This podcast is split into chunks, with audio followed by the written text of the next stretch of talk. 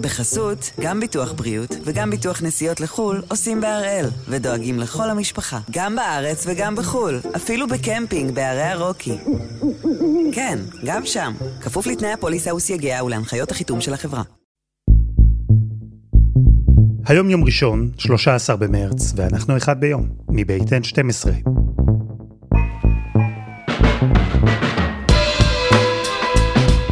אני אלעד שמחיוף, ואנחנו כאן כדי להבין טוב יותר מה קורה סביבנו, סיפור אחד ביום, כל יום.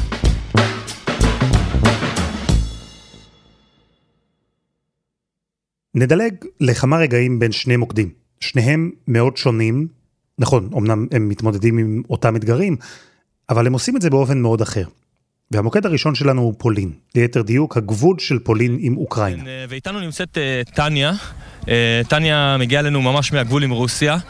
Tanya, uh, how are you? Uh, not bad, not bad, but very tired. For five days we were without sleeping, and what can I say? If I what would you do without those people that bringing you food and uh, warm coffee here? really, I don't know because these people uh, really angels for us. We thank God for that. יותר ממיליון אוקראינים חצו את הגבול הזה רק בשבועיים האחרונים. הפולנים הקימו שם עיר אוהלים. הם הודיעו שכל אוקראיני שיגיע, גם בלי מסמכים, יוכל ישר להיכנס. הם ארגנו מיטות, מזון, מתחמים ענקיים למתנדבים שהגיעו מכל העולם, גם מישראל. זה המוקד הראשון שלנו, פולין. ויש גם את המוקד השני, ישראל, או ליתר דיוק, נתב"ג. יש אנשים שישנים פה כבר יומיים, אף אחד לא עוזר, תור מטורף במחלקת משרד הפנים, ואין לי מי לדבר, אין לי מי לשאול, אין תורים, אין שום דבר, כאילו אנשים תקועים. אנחנו ממתינים פה כמה שעות, משרד הפנים יש פה רק פקידה וחצי, המחשב שלה בקושי עובד, יש צעקות, היא לא יודעת מה לעשות, פשוט שולחים אותנו לעזאזל. עשרות אנשים, גם הם אוקראינים שנמלטו מהמלחמה, נאלצו לישון על הרצפה. ילדים ישנו על מסוע המזוודות.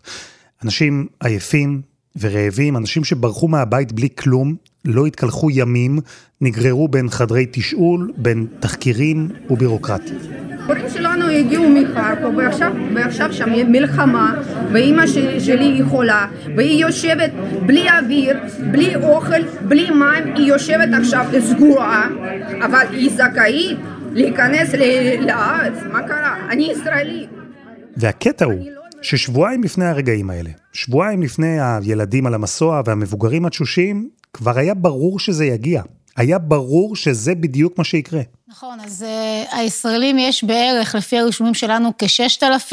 Uh, חוץ מה-6,000 ישראלים האלה, יש עוד 3,000 בני משפחה מקרבה ראשונה, שהם לא ישראלים, הם לא אזרחי ישראל, אבל כמובן, אם הם יבואו לישראל, אנחנו נכניס את כולם. אני נתתי גם הוראות לרשות האוכלוסין וההגירה להקל בבירוקרטיה ולהכניס את אותם כלומר, משפחות. מי שנמצא שם ויש לו דרכון ישראלי, אבל למשפחה שלו אין נכון. דרכון, אז הוא יוכל ויכול- להגיע. נכון מאוד, הם יוכלו להגיע לישראל וייכנסו, ואחר כך נתחיל את הפרוצדורות קודם אה, שהם ייכנסו.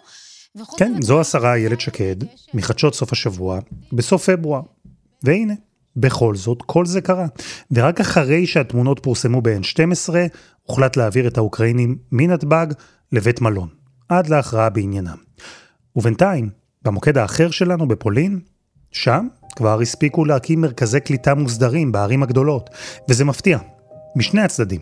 זה מפתיע כי פולין, וגם המדינות השכנות שלה, לא ממש קלטו פליטים באופן הזה בזרועות פתוחות בשנים האחרונות.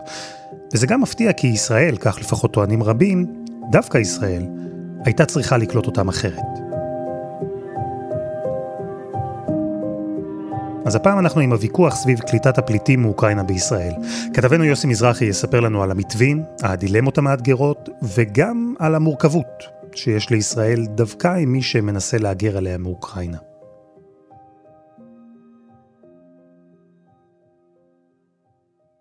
יוסי, שלום.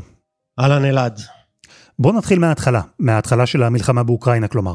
מה הייתה המדיניות בישראל בכל מה שקשור לקליטה וקבלה של פליטים אוקראינים לא יהודים?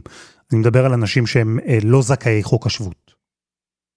בשלב הראשון המדינה לא עושה הרבה למעשה, היא לא מחליטה, וברגע שאתה לא מחליט וגל ההגירה מתחיל ל- לאיים גם על אירופה ומגיע אמנם אה, במתי מעט באופן יחסי לישראל, אז מגלה השגרירות האוקראינית לנו, לאזרחי ישראל, שיש אוקראינים שמגיעים לישראל ומסורבים, מסורבי כניסה, מגרשים אותם למדינות מהם הם הגיעו, לרוב פולין ומולדובה, כאילו לא הייתה מלחמה, כאילו אנחנו נמצאים חודשיים ואחורה באופן הבסיסי היחסי בין אה, אוקראינה לישראל. אז בשלב הראשון אמרנו, חלק נכנסו לישראל באשרת תייר זמנית ולחלק פשוט סירבו את הכניסה ושלחו אותם חזרה לאירופה. בשלב הבא כשהחל אותו לחץ חברתי, תקשורתי, גם של אה, גורמים פוליטיים שונים באזור אה, סביבת יאיר לפיד לחצו להגדיל את כמות האנשים שנכנסים ולצמצם את מספר המסורבים, אז עברו לשיטה אחרת. ברשות האוכלוסין וההגירה נזכרו שיש אה, עוד אפשרויות בין להיכנס לישראל כתייר לבין לא להיכנס, להיות מסורב, אלא להיכנס על תנאי, זה שם החלה שיטת הערבויות, זו שיטה שקיימת בבסיס אבל לא משתמשים בה הרבה, אלא במקרים שיש חשד להשתקעות בסיסית, משפחתית. בארץ, אז אומרים לאותם תיירים למי אתם מגיעים בישראל, את מי אתם מכירים, מי ערב לכם, ושם דורשים סכומים של בין 20 ל-25 אלף שקלים בשוטף כדי לוודא שהם יעזבו את הארץ אה, בתום תקופת האשרה שלהם. אז פה איילת שקד אומרת שהיא עשתה סוג של הנחה לפליטים שהגיעו מהמלחמה והיא אמרה להם תשמעו רק עשרת אלפים שקלים בני המשפחות שלכם ישלמו כדי שתוכלו להיכנס לארץ למרות שאתם לא יהודים. זה סוג של טובה ופעם אחרונה שבדקתי כשבורחים ממלחמה לרוב אין הרבה כסף בכיסים ואין סכומים כאלו וגם לאנשים בארץ שרצו לעזור אז לא לכולם היה את הסכום הזה ופה מתחילה מסכת שלמה זה מי יש למי אין מי יכול להיכנס ומי לא יכול להיכנס. גם על הערבות הזאת היה ויכוח מאוד גדול, ויכוח אה, מוסרי ואתי בעיקרון, ולאחר מכן החליטו אה, לשנות מדיניות, להרים ידיים, להגיד אנחנו נאפשר להיכנס, גם למי שאין ערבות יוכלו להיכנס, אבל נעבור לשלב המכסות. אז מה שהתחיל כמדיניות רגילה, כזו שכללה גם אה, סירובי כניסה, עבר למודל של ערבות כספית ואחר כך למתווה של מכסות. למה כל השינויים האלה? אני מעריך שזה הרבה הביקורת. אז מדינת ישראל רצה לעשות קולות של מדינה מערבית, אנחנו כמו כולם, אנחנו גם עוזרים, אז אמרו נעבור לשלב המכסות, אנחנו נקלוט עד חמשת אלפים אה, אה, אנשים שהגיעו מאוקראינה, אזרחים אוקראינים, ונסייע להם. אבל מי שמעוקב אחרי המספרים רואה שחמשת אלפים זה, מש, זה מספר שאנחנו מגיעים אליו ממש בימים אלו, כך שבעוד מספר ימים יכול להיות שתהיה בעיה משמעותית וכבר יצטרכו לחשוב על מדיניות הגירה עתידית. אז כרגע אותם 5,000 באמת יכולים אה, להיכנס לישראל, לשהות פה. הם אמנם הגיעו מאוקראינה ויש שם מלחמה ויש שם כבר שני מיליון אה, פליטים שעזבו, אבל בארץ אצלנו אלעד הם מוגדרים כתיירים. האשרה היא אשרת תייר לחודש אחד בלבד, 30 יום, אפשר להאריך אותה כפול שלוש, אז כך שזה אומר 90 יום לכל היותר. מה יקרה אחר כך שאנחנו שואלים את משרד הפנים, רשות האוכלוסין וההגירה, מה אתם צופים בעתיד? התשובה היא לא ממש יודעים, בוא נזרום, וכשנגיע לגשר נחצה אותו. רגע, מה הכוונה? לא הבנתי. יש מכסה להכניס 5,000 אוקראינים שברחו מהמלחמה. מה הקשר לתיירים? מעמדם כרגע בישראל הוא תייר ותו לא, דהיינו אין להם שום זכויות סוציאליות, לא ביטוח לאומי, לא ביטוח בריאות למי שנפצע או מי שצריך את טיפול, נשים שצריכות ללדת, שום כלום, פשוט מאוד uh, תיירים. שאלנו מה לגבי ביטוח זמני, סיוע רפואי, הם אומרים מי שרוצה סיוע רפואי שיעשה לעצמו ביטוח כמו תייר. ושימצא דרך להסתדר. אז כאן אתה רואה עוד פעם איך מדינת ישראל מצד אחד רוצה להיראות כזו ש... מסייעת, נרתמת למאמץ האירופאי או אפילו עולמי, ומצד שני לא באמת נותנת הרבה. עניין נוסף הוא, המספר שנקבע לעניין המכסה הוא 25 אלף. ראשית, מדינת ישראל תארח באופן זמני כ-20 אלף אזרחי אוקראינה ששהו בישראל לפני פרוץ הקרבות, לרוב בניגוד לחוק. בנוסף, אם חלילה האלימות לא תיפסק תוך זמן סביר, נאפשר להם לעבוד בישראל. מעבר לכך, הוסכם על קביעת מכסת אירוח נוספת של 5,000 אזרחי אוקראינה שהגיעו או יגיעו לאחר פרוץ הקרבות. עכשיו איך החמשת אלפים מגיעים מאוקראינה והשרה מכריזה על 25 אלף? כמעט 20 אלף אוקראינים נמצאים בישראל ומדינת ישראל היא אומרת אנחנו לא נגרש את אותם 20 אלף שהאשרה שלהם הסתיימה ואם אתה מסתכל בעיניים פקוחות, אי אפשר לגרש אותם כרגע, אין לאן לגרש אותם כרגע, כך שהם ממילא פה כל המספר הזה 20 אלף אינו רלוונטי. נו, ו- ומה קורה כשיגיע מספר 5001? זו שאלה טובה שהמדינה עדיין לא החליטה בה. סביר להניח שהמספרים האלו יעלו. כבר עכשיו בסביבת אה, לפיד ועוד גורמים פוליטיים רוצים שהמספר הזה 5,000 יעלה לכיוון ה-10,000. אבל יש התנגדות גורפת מהצד השני של הממשלה, כך שסביר להניח שתהיה איזושהי פשרה באמצע הדרך. אבל אה, בסוף מה שיעשו נכון לעכשיו אם שום דבר לא ישתנה יעברו לשיטה הקודמת אשרת תייר זמנית אולי יחזירו ערבויות ובסוף יבדקו האם יש חשש להשתקעות של אותם אנשים בישראל ואם יש חשש אז אה, סביר להניח שגם שיטת המסורבים שטסים חזרה לאירופה גם היא תחזור.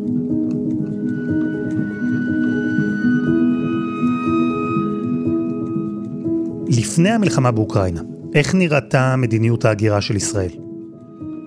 תראה, מדיניות ההגירה של ישראל כמדינה יהודית ודמוקרטית, מדינה ציונית, הבית של העם היהודי, אז uh, באופן טבעי מאוד uh, סגורה. היא קיימת בעיקרון אך ורק ליהודים במסגרת חוק השבות, מי שנולד לאם יהודייה או מי שאביו או סבו היו יהודים, הוא יכול להגיע לישראל.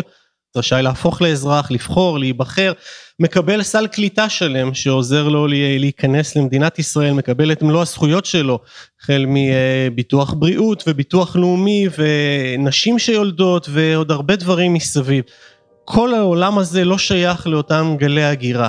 כל השאר ממש במשורה ותלוי גם באיזו, באילו מצבים. ישראל היא מדינת עלייה. מפעל ציוני מופלא שקלט עולים מאירופה, ממדינות ערב, מברית המועצות ומאתיופיה, זה ממש פלא. אבל במקום שבו יש שר או שרה יהודיים שהתפקיד שלהם הוא לקלוט עלייה, אז במקום הזה מדיניות ההגירה היא עדיין עניין מורכב. ופרופסור אנסטסיה גורודזייסקי, חוקרת הגירה גלובלית מהחוג לסוציולוגיה ואנתרופולוגיה באוניברסיטת תל אביב, היא מסבירה לנו שמדיניות ההגירה של ישראל מורכבת אפילו יותר כשמדובר בפליטים. עכשיו לפי הקונבנציה של האו"ם מ-1951 הפליט מוגדר כבן אדם שבגלל פחד ובגלל רדיפה כן כיוון שהוא שייך לגזע מסוים דת מסוימת לאום מסוים כן או השתייכות לקבוצה חברתית או פוליטית מסוימת נזקק להגנה והוא נמצא מחוץ למדינה שלו ומדינה שלו לא יכולה לתת לו את ההגנה. המסמך המכונן בכל מה שקשור לפליטים בעולם הוא האמנה בדבר מעמדם של פליטים. זו אמנה שנחתמה ב-1951 כלקח ממלחמת העולם השנייה, ויש בה שתי נקודות עיקריות. אחת היא מיהו פליט, והשנייה, הנחיה שאסור להחזיר את הפליט לתחומי המדינה שממנה הוא נמלט. ישראל היא גם חתומה על האמנה הזו של 1951, אבל ישראל כמדינה כמעט ולא מטפלת בבקשות מקלט. כלומר אנחנו יודעים לדוגמה של, ששיעור האישורים של הבקשות מקלט בקרב סודנים ואריתראים במדינות בעולם זה בסביבות 75-85 אחוז, מקבלים סטטוס של פליט. בישראל הסטטוס של פליט קיבלו בערך אחוז אחד מתוך כל הבקשות, כן? אבל אנחנו לא יכולים להחזיר את האנשים האלו למדינה שהם נמצאים, כי זה כבר ממש אה, הפרה בוטה נכון של האמנה שאנחנו שייכים אליה, מה אנחנו עושים?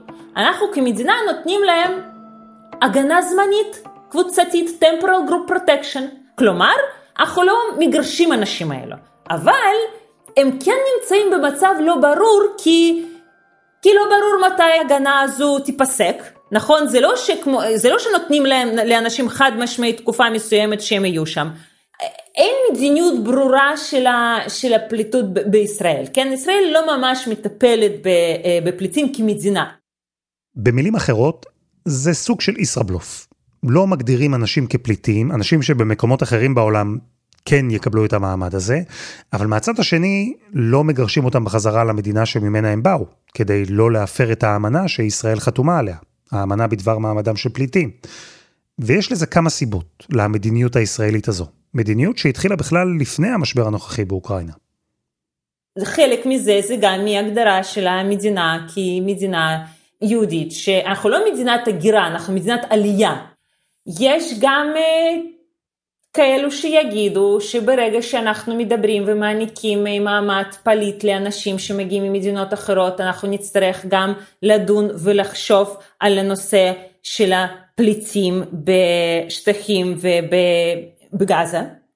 כלומר, יש כאן הרבה נסיבות פוליטיות שמשפיעות, אני חושבת, על, ה, על היחס של המדינה לפליטים. גם לגבי מהגרי עבודה אין במדינה מדיניות מאוד ברורה. וככה, בכל מה שקשור לקליטה והכרה בפליטים, ישראל אומנם חתומה על האמנות, אומרת שהלב פתוח, אבל הראש, הראש קטן. היא מוצאת דרכים יצירתיות להיות ראש קטן עד כמה שניתן ועד כמה שלא ניתן. אם אתה לא בוחן בקשות מקלט, נכון, אז אתה גם לא נותן את הסטטוס של פליט. אז זה לא שאתה לא מסרב, אתה פשוט לא, לא בוחן אותם. הם פשוט שנים אחרי שנים נמצאים שם ואף אחד לא מתייחס אליהם. המתקן חולות שהיה, אף מדינה מערבית לא, לא השתה לעצמו דבר כזה. אוקיי? אבל אז אתה אומר לא, אנחנו, הם לא, הם לא מבקשי מקלט, הם בעצם מסתננים. אוקיי? כלומר, יש כאן הרבה דברים שאפשר uh, לשחק בתוך המרווח הזה, נכון? אז, המדינה, אז ישראל מנסה לעשות מינימום שבמינימום ולפעמים לא לעשות כלום. מדיניות ההגירה של ישראל, עד כמה שיש דבר כזה, היא מורכבת. ואני אומר מורכבת כי יש ויכוח, יש טיעונים לשני הצדדים. הנה, עכשיו לדוגמה, עם המלחמה באוקראינה. יש מי שאומר שאנחנו צריכים לקבל כמה שיותר פליטים, שהרוב היהודי לא יהיה בסכנה גם אם יכניסו עוד כמה אלפי אוקראינים. ויש מי שטוען משהו אחר, שישראל ממילא הרי צפויה לקבל גל של עולים יהודים מהאזור, וככה אנחנו נתרום את חלקנו בקליטת אוקראינים ורוסים. והוויכוח הזה הוא לא נקודתי רק לאוקראינה. הוא היה מתנהל גם אם הייתה מלחמה בספרד או בקנדה. אבל בכל זאת, יש משהו אחד שהופך את אוקראינה למקרה מיוחד. אבל קודם חסות אחת, וממש מיד חוזרים.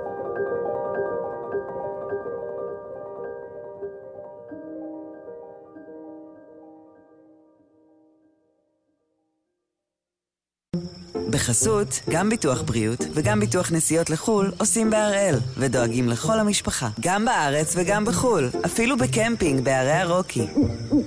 כן, גם שם, כפוף לתנאי הפוליסה וסייגיה ולהנחיות החיתום של החברה. אנחנו עם הוויכוח סביב קליטת הפליטים מאוקראינה. יוסי מזרחי, יש משהו שאנחנו אולי התייחסנו אליו קצת כמובן מאליו, ובכל זאת שווה להגיד, וזה שיהודים אוקראינים יגיעו לישראל זה דבר מובן, הם זכאים במסגרת חוק השבות, אמרנו זה גם יותר קל. אבל אנחנו מדברים כאן על אלפי אוקראינים לא יהודים שבחרו להימלט לישראל, אנשים שטסו מעבר לים במיוחד כדי להגיע לארץ, זה לא דבר שהוא מובן מאליו. הגירה כזו מאוקראינה, זה משהו שקורה רק עכשיו? רק בזמן המלחמה הנוכחית? תראה, אוקראינה היא מקרה מאוד מעניין וחריג, כי מבחינת ישראל היא הייתה מדינה עם uh, גל הגירה מאוד בעייתי, גדול ומשמעותי למדינת ישראל, עוד הרבה לפני המלחמה הזאת. אנחנו מדברים כבר עשור אחורה, אפילו קצת יותר מזה. אביגדור ליברמן יוזם את הצורך בפטור מוויזה לתושבים ממדינות שונות במזרח אירופה, דגש על אוקראינה וגורגיה. ומאותו רגע שהצורך בוויזה ירד, אז אין למעשה למדינת ישראל פיקוח על מי מגיע, כמה מגיע, לכמה זמן, עבור אילו מטרות בדיוק, ומשם פחות או יותר החל אה, גל הגירה מאוד משמעותי. אנחנו מדברים, אם לפני כן היו בקשות שונות להגירה לישראל עשרות, אז פתאום זה הופך למספרים של מאות וגם אלפים. ולכן היחסים בין ישראל לאוקראינה ברמה הזאת של ענייני הגירה לא היו מן התקינים כבר קודם לכן. אה, לדוגמה 42 אחוז מהאנשים שסורבו בכלל להיכנס לישראל בשנים 2018 עד 2021 לדוגמה הם היו מאוקראינה כי החליטו לעצור את הגל הזה כבר בשדה התעופה וקח בחשבון שכל זה במקביל לקבוצות שלמות של עובדים זרים חוקיים שנמצאים במדינת ישראל. והכמויות היו אדירות, מדברים על שלבים של עשרות אלפי אה, אוקראינים שהיו במדינת ישראל. בו זמנית, כאשר העיניים היו נשואות בגלל העבר וההיסטוריה והתבטאויות של אה, כל מיני פוליטיקאים נגד המסתננים, אז כולנו הסתכלנו לדרום תל אביב במחשבה שהבעיה העיקרית של ההסתננות וגלי הגירה היא שם, כאשר אולי שם היה קל יותר לראות בגלל הריכוז, בגלל הרבה דברים אחרים, מאפייני גל ההגירה הזה, ואת הגלים האחרים מאוקראינה וגורגיה של עובדים זרים בעשרות אלפים, פחות התייחסנו אליהם. מעניין, אז אתה אומר שאוקראינה הייתה ידועה בישראל כמוקד בעייתי של הגירה בלתי חוקית. אלא שעכשיו התחילה דווקא שם מלחמה. ופתאום כל אותם אנשים שמגיעים לישראל מאוקראינה, הם כבר לא מהגרים. אין ספק שהם הגיעו כפליטים, הם, הם נמלטו מאזור מלחמה. קודם כל, מבחינת מדינת ישראל, לא מדובר מפליטים. מדובר באנשים שיצאו מאזור קרב למדינה אחרת סמוכה ובטוחה. הם נמצאים במולדובה, הם נמצאים רובם בפולין. זו מדינה בטוחה שקיבלה אותם, והם יכולים להישאר שם בהרבה מדינות באירופה. ואז השאלה הייתה צריכה להיות גם לגבי אלה שמגיעים לארץ. האם אנחנו מקבלים אותם, את כולם, פותחים אה, זרועות ואומרים, אנחנו מדינה יהודית, דמוקרטית, עם עבר מסוים של העם היהודי, ולכן אנחנו... לא נאפשר לאוניות מעפילים או למהגרים אה, לטייל בכל העולם בזמן שהם נמלטים ממלחמה ונעזור להם. או ששום דבר לא ישתנה במדיניות ההגירה שלנו, אנחנו נמשיך לקלוט רק את מי שמגיע לו להיות פה, כל השאר תיירים, זמניים ובגדר חשודים, שאנשים שהולכים להשתקע פה. כל צד בוויכוח משתמש ביהדות ובמידה מסוימת גם בשואה. כדי לחזק את הטיעון שלו. זה או השואה לימדה אותנו, את העם היהודי, כמה חשובה חמלה ועזרה לפליטים, או מהצד השני, השואה לימדה אותנו, את העם היהודי, כמה חשוב שתהיה לנו מדינה עם רוב יהודי. וברור, ישראל היא ממש לא המדינה היחידה שמתווכחת על קליטת הגירה, זה נושא שהוא תמיד שנוי במחלוקת בכל מדינה. וככה היה גם באירופה. יבשת שבסך הכל בשנים האחרונות נקרעה ממש בגלל ויכוחים על קליטת מהגרים ופליטים. וזה, למרות שלאירופים כן הייתה תוכנית להתמודדות עם גלי פליטים גדולים. תוכנית מסודרת. הנה שוב, פרופסור אנסטסיה גורודזייסקי. באיזשהו שלב ב-2001 איחוד האירופי קיבל, אה, או ניסח, נכון, דירקטיבה כזו על הגנה זמנית עבור פליטים. הוא ניסח את זה ב-2001. למה? בגלל אה, כמויות מאוד משמעותיות של הפליטים שהגיעו לאיחוד האירופי עוד בזמן של המלחמה ביוגוסלביה. בשנות התשעים, וזה יצר לחץ על מערכת הפליטות בתוך מדינות אירופה, ואנשים היו צריכים לחכות הרבה זמן.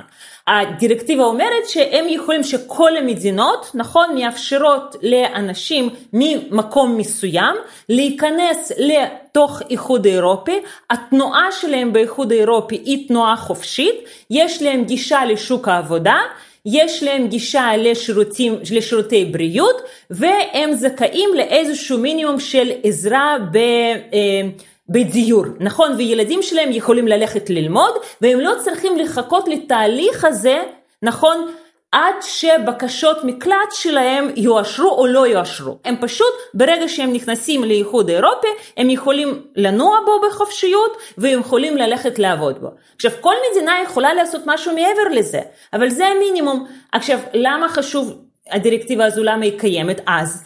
כי זה בעצם מוריד את הלחץ על המערכות האדמיניסטרטיביות של המדינה, וגם אנשים לא צריכים לחכות הרבה זמן. והמנגנון הזה שיצר האיחוד האירופי, הוא נולד כדי להתמודד עם תרחיש קיצון, תרחיש שבו לא מדובר על אדם אחד שטוען שהוא פליט, או קבוצה קטנה, אלא על המון אנשים. אלפים, מאות אלפים, אפילו מיליונים, שבבת אחת נאלצים לעזוב את המדינה שלהם ולברוח.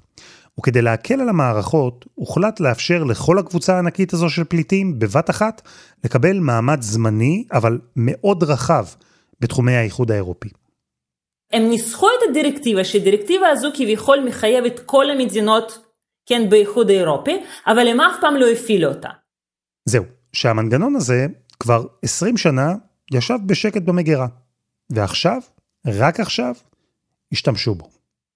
נכון, עכשיו פעם ראשונה, לפני כמה ימים, ב-4 למרץ אם אני לא טועה, כל המשרדים ב-European Union, אנשים שמייצגים כל המדינות חברות באיחוד האירופי, הצביעו בצורה מלאה, עם הסכמה מלאה, על המצב שצריך להפעיל עכשיו את המסמך הזה, נכון, את המדיניות הזו אם אתה רוצה, של הגנה זמנית עבור אנשים מאוקראינה שנכנסים לאיחוד אירופי. לכן עכשיו כל בן אדם באוקראינה שחוצה גבול לאיחוד האירופי, יש לו הגנה זמנית לכל הקבוצה, בלי הגשת המסמכים, בלי שיבדקו את המסמכים של כל אחד, בלי שייתנו לכל אחד מעמד פליט, לשנה יש להם הגנה זמנית שמאפשרת להם חופש תנועה, גישה לשוק העבודה, גישה לשירותי בריאות, חינוך לילדים ועזרה בדיור. זה, זה המינימום, זה הסטנדרטים המינימליים. אוקיי? Okay? עכשיו, ברמת העקרון, אם אנחנו נסתכל איך מדינות אירופה מתייחסות כרגע לאנשים שמגיעים מאוקראינה, לחלוטין הם רואות בהם פליטים. אבל רגע, הרי הפליטים מאוקראינה הם לא הראשונים. זו לא קבוצת הפליטים הגדולה הראשונה שהגיעה לאירופה מאז 2001. אז למה רק עכשיו האירופים מפעילים את המנגנון הזה? למה זה לא קרה למשל עם גל ההגירה הקודם, הגדול, של הפליטים מסוריה? אוקיי, וכאן כאן, יש כמה סיבות. אז אנחנו יודעים שאחד הדברים שמצדיקים או, או מעלים התנגדות להגירה זה מה שנקרא תפיסות איום תרבותי. כן, כלומר ברגע שמהגרים נתפסים או פליטים נתפסים כאנשים שיכולים לאיים בתפיסות של האנשים, נכון? על אה, אורח החיים שלהם, על הערכים שלהם, על התרבות שלהם, אז ישנה התנגדות להגירה. עכשיו, אנחנו יודעים גם שככל שקבוצה היא דומה יותר לקבוצה של המדינת היעד, ככה האיום תרבותי הוא נמוך יותר, וככל שקבוצה היא רחוקה יותר, ככל שיש פחות היכרות ופחות הבנה על הקבוצה, פחות ידע על הקבוצה, נכון? ככה האיום הוא רב יותר, וזה אחד הסיבות לדוגמה למה לאוקראינים יכול להיות שכן, ולסורים ולאפג... ולאפגנים לא. דבר שני, אני מאמינה שהם מבינים שבסופו של דבר, הם עכשיו נלחמים שם מלחמה שיכול להיות מלחמה שלהם. כי ברור שאם אוקראינה תפסיד בתוך המלחמה הזו, כן? לא ברור לאן המלחמה הזו תפלוש. ולקבל עכשיו מפליטים מאוקראינה זה מין איזשהו צד לקחת חלק בתוך המלחמה הזו שהם לא יכולים להגיד שהיא לא שלהם, כי היא שם מאוד מאוד קרוב לגבולות. יוסי, דיברנו על הגירה, ולעומת אירופה, וההחלטה שם לקבל כרגע לפחות את כולם, להעניק מעמד פליטים וזכויות מפליגות אוטומטית לכל מי שעובר את הגבול, בישראל לא ממש רצו לקבל החלטות, אבל גם לא ממש נערכו ליישם אותן, אם הם יתקבלו. ומה עם עלייה? הרי ברור שזה יגיע בגלל המלחמה שמתרחשת עכשיו, מדברים על 100 אלף עולים מאוקראינה ומרוסיה, לפי הערכות. לזה אנחנו ערוכים? אז רק עכשיו מדינת ישראל החלה להיערך לעלייה, לגל העלייה הצפוי. המספרים עדיין לא ברורים, יש כאלו שמדברים על 50 אלף לאורך השנה הקרובה, יש כאלה מדברים כבר על 100 אלף שיגיעו גם מאוקראינה וגם מרוסיה, שם המצב יידרדר בעקבות ההתנהלות הפנימית בתוך המדינה והרצון לעזוב את המדינה כמה שיותר מהר למדינה בטוחה כמו ישראל. וכדי לקבל גל עולים כל כך גדול צריך להיערך ומראש אז יש כבר uh, דיונים במשרד הקליטה יש פרויקטור לעניין הזה מנכ"ל הביטוח הלאומי מאיר שפיגלר ויש ראייה קדימה כמה יגיעו היכן ישהו האם צריך כבר uh, לשכור בתי מלון כדי לאכלס אותם אז יכול להיות שבאמת אם המצב שם יחמיר או לפחות לא ישתפר אז אנחנו נראה עשרות אלפי יהודים מגיעים לישראל. אפשרות שנייה וגם סבירה שהמצב איכשהו יעבור להפסקת אש או סטטוס קוו מסוים ואז גל העלייה הזה שציפינו לו כנראה שיגיע אך ורק בחלקו אבל ראוי להיות מוכן גם לזה. זה אפשר להגיד צעד ראוי למדינה יהודית, מצד שני זה צעד פחות ראוי להשתמש במספרים האלו ולהגיד אנחנו נסייע אך ורק ליהודים שיגיעו משם כי זה, זה עיקר המטרה, הכוונה שלנו ולהגיד שזה הסיוע שאנחנו נותנים לאירופה, זה הסיוע שאנחנו נותנים לאוקראינה במסגרת המלחמה לקבל יהודים שיכלו להגיע לפה גם שבוע שעבר, גם עכשיו וגם בהמשך. ספק אם צריך להשתמש במספרים האלו של 50 עד 100 אלף יהודים שיגיעו לישראל ולטעון מסביב שזה הסיוע שלנו לפליטים. זה לא אותה אוכלוסייה, זה שונה בתכלית השינוי ויש מצב שאפשר להתייחס גם לאלו וגם למי שאינו יהודי לפחות באופן זמני. יוסי מזרחי, תודה רבה. תודה רבה אלעד. ותודה לפרופסור אנסטסיה גורודזייסקי.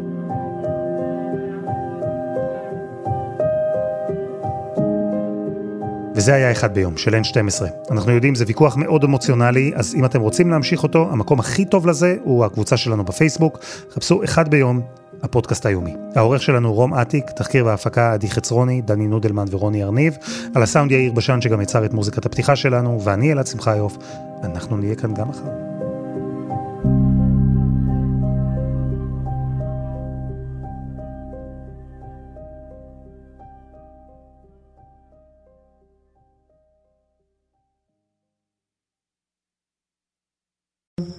בחסות, גם ביטוח בריאות וגם ביטוח נסיעות לחו"ל עושים בהראל, ודואגים לכל המשפחה, גם בארץ וגם בחו"ל, אפילו בקמפינג בערי הרוקי. כן, גם שם, כפוף לתנאי הפוליסה וסייגיה ולהנחיות החיתום של החברה.